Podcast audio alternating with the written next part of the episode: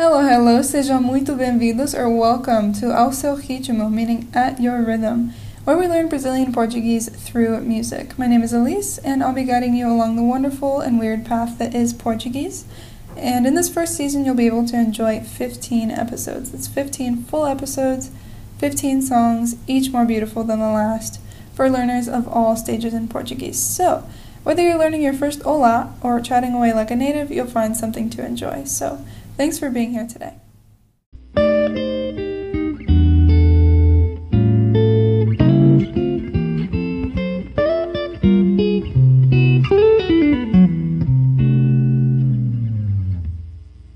Olá, gente. It's me, Alice. Eu espero que tudo esteja bem com você, which means I hope all is well with you. Eu espero que tudo esteja bem com você.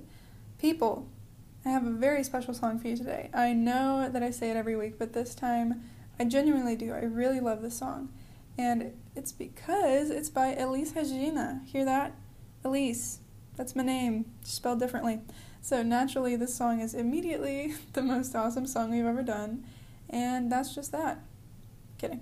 Okay, so Elis Regina was such a sweet little lady. She is from Porto Alegre, a, sti- a city in the state of Rio Grande do Sul which means Big River of the South, Rio Grande do Sul. I love how that sounds.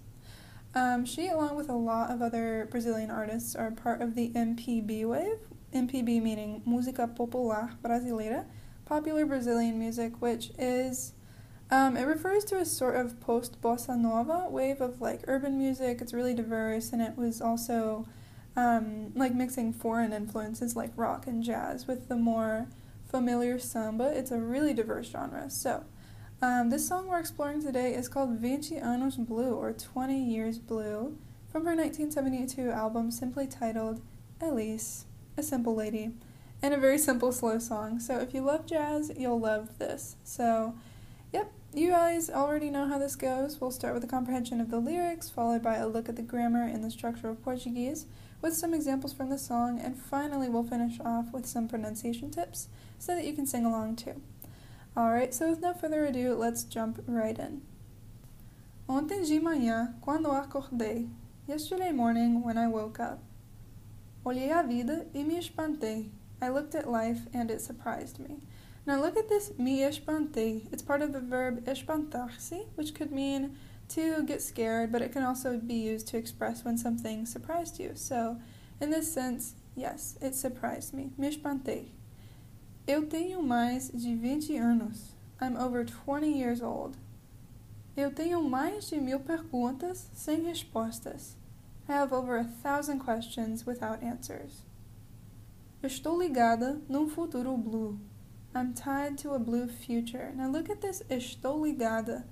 Um, estar ligado or estar ligada means to be tied to because the verb ligar means to tie. So if you're tied to something, you would be ligada or ligado, depending on if you're a girl or a boy. Okay? Os meus pais nas minhas costas. My parents on my back. Now, something that I definitely need to point out is that in Portuguese, your back is not a singular noun, it's actually plural because it's referring to the parts of your spine, minhas costas. So to say on my back, you would say nas minhas costas. As raízes na marquise, the roots in the marquee. Eu tenho mais de 20 muros. I have over 20 walls. O sangue jorra pelos furos. The blood flows from the holes. Pelas veias de um jornal. From the veins of a newspaper. Eu não te quero. Eu te quero mal. I don't want you. I want you badly. So we see at the end of the sentence this word mal completely changes the meaning. So you could go from eu te quero to eu te quero mal. I want you badly. Essa calma que inventei, bem sei. This calm that I created, I know well. Custou as contas que contei. It cost the stories that I told. Eu tenho mais de 20 anos. I'm over 20 years old. Eu quero as cores e os colírios, meus delírios. I want the colors and the eye drops, my fantasies.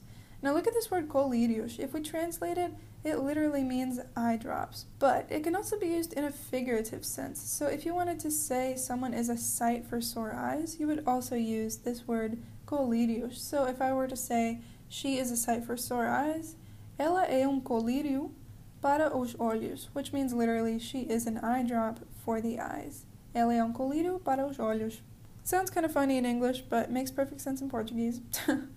ok? Eu estou ligada num futuro blue. I'm tied to a blue future.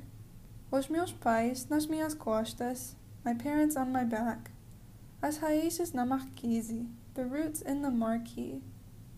Eu tenho mais de 20 muros. I have over 20 walls. O sangue jorra pelos furos. The blood flows from the holes pelas veias de um jornal, from the veins of a newspaper. Eu não te quero, eu te quero mal. I don't want you, I want you badly. Okay, now that we have talked a little bit about the comprehension of the lyrics, we've looked at some new vocab, we can move on to grammar tips and examining the structure of Portuguese. Um, okay, so first I wanted to look at the sentence Eu tenho mais de 20 anos. Now, when translated literally, this is I have more than 20 years. So in Portuguese, to express your age, you kind of have to say that you possess a certain amount of years. So for me, in my case, I would say that I have 19 years. Eu tenho 19 anos, which kind of makes more sense because I'm not always going to be 19. It's not like it's a part of who I am. Saying I am 19 kind of sounds, I guess, permanent in a sense, you know? Um, do I sound crazy? I don't think I sound crazy. Um, whereas having, you know, a certain amount of years, it could change tomorrow. You could have another one at any moment. Um, too bad you can't lose them though. Ha. Anyways, so we see ter, the verb to have, used for all types of things in Portuguese, this sense of having something. Where in English, the counterparts of these expressions usually use to be, a quality of being. So, for a couple of examples, we could say, Eu tenho fome, I have hunger, but in English we say, I'm hungry. Eu tenho sede, I have thirst, but we say I'm thirsty. Eu tenho medo, I have fear, but we say I'm scared. So there's like a whole list of expressions with the verb ter that are super useful in Portuguese. So I would definitely recommend studying them just a little bit further. Okay, moving on. So we see Elis Regina say it a million times in the song. Eu tenho mais de 20 anos. It's the same sentence as last time, but let's focus this time on the mais de. It means more than in the sense of a quantity. So eu tenho mais de 20 anos. I'm older than 20. Or technically I have more than 20 years. And eu tenho mais de 20 muros. I have more than 20 walls. So using de is a concept easy enough to grasp, but, but, but some people might be confusing it with que, which um, this construction is used for the comparative which is centered around quality, not just quantity. So we have de for quantity and que, that's three separate words, for quality. Just to differentiate them, we would use que when comparing two different things with the same quality. Um, now there are instances in which I could use que for quantity too, but let's not get too entrenched in that right now. I just want to focus on one meaning of it. So I could say Julieta é mais tímida do que o seu irmão. Julieta é, Julieta is, mais tímida, more shy, do que o seu irmão, than her brother. Cool. Okay, but when we return to mais de, like mais de 20 anos, just remember that it's for quantities only. So, um, okay, now you try to use it. How would you say there are more than three people in the car? Let's see what you can come up with.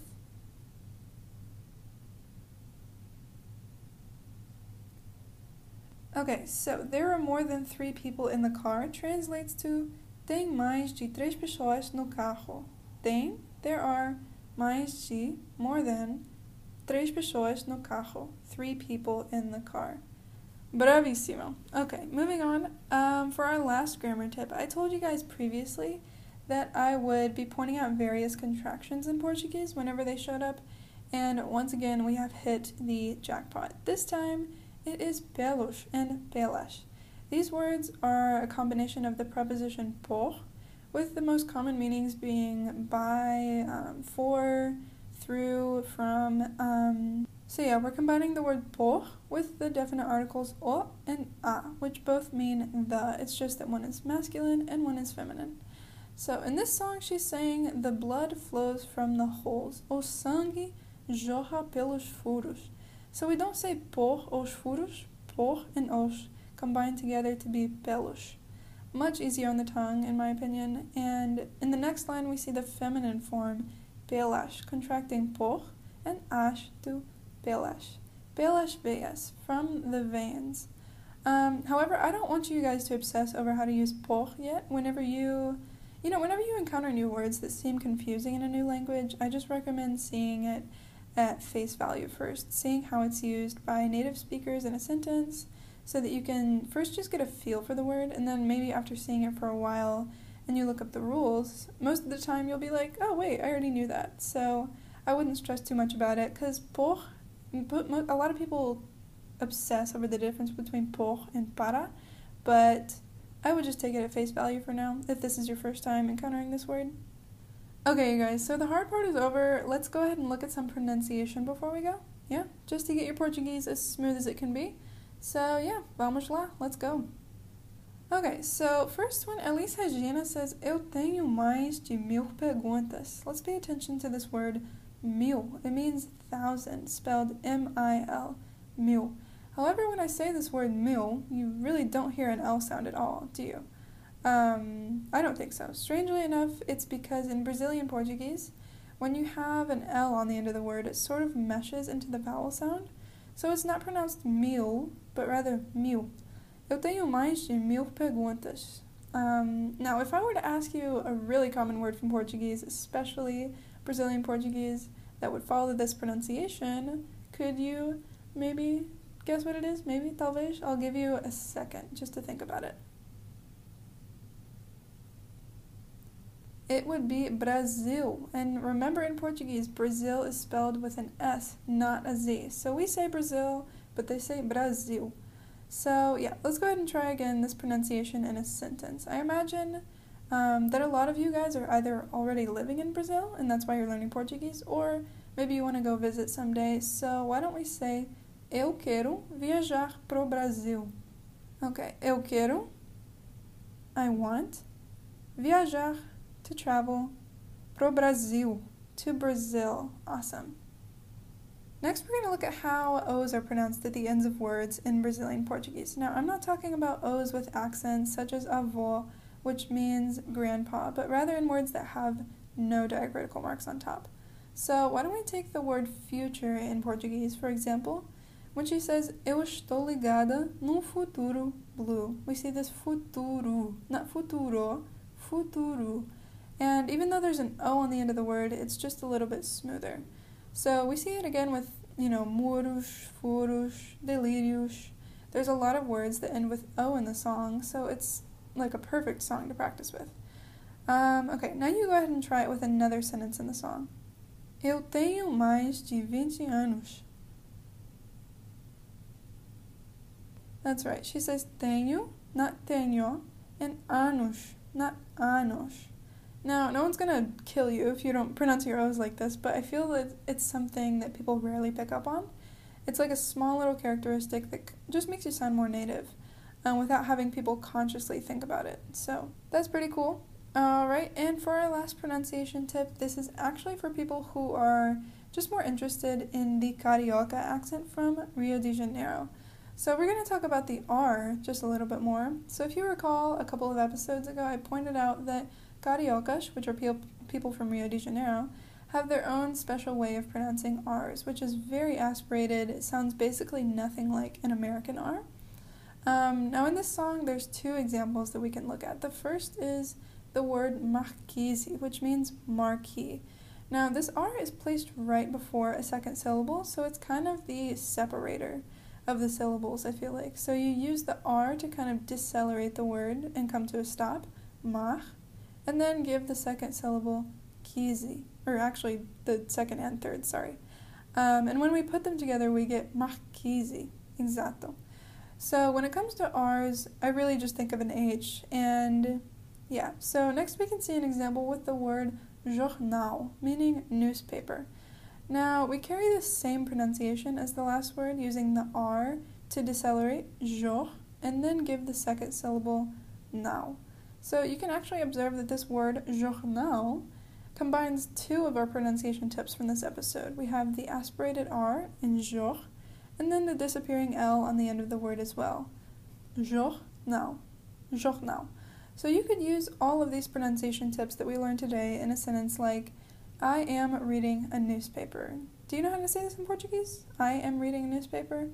I will give you a second to think and deliberate.